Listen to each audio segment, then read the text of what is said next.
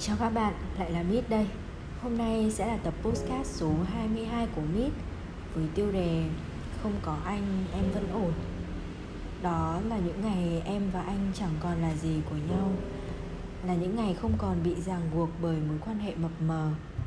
Những ngày không có anh em chẳng phải vội vàng buông bỏ công việc để trả lời tin nhắn của anh Hay bận tâm xem anh có đang rảnh rỗi để nói chuyện với em hay không những ngày không có anh, em ung dung, em tự tại. Và em thấy mình bình yên hơn những ngày trước.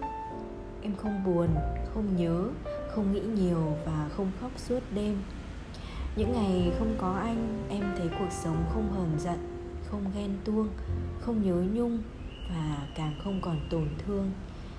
Nghe người ta nói nhớ thì dễ, còn quên thì chẳng thể quên được nhưng em thấy để nhớ mọi thứ về một người thì rất dễ.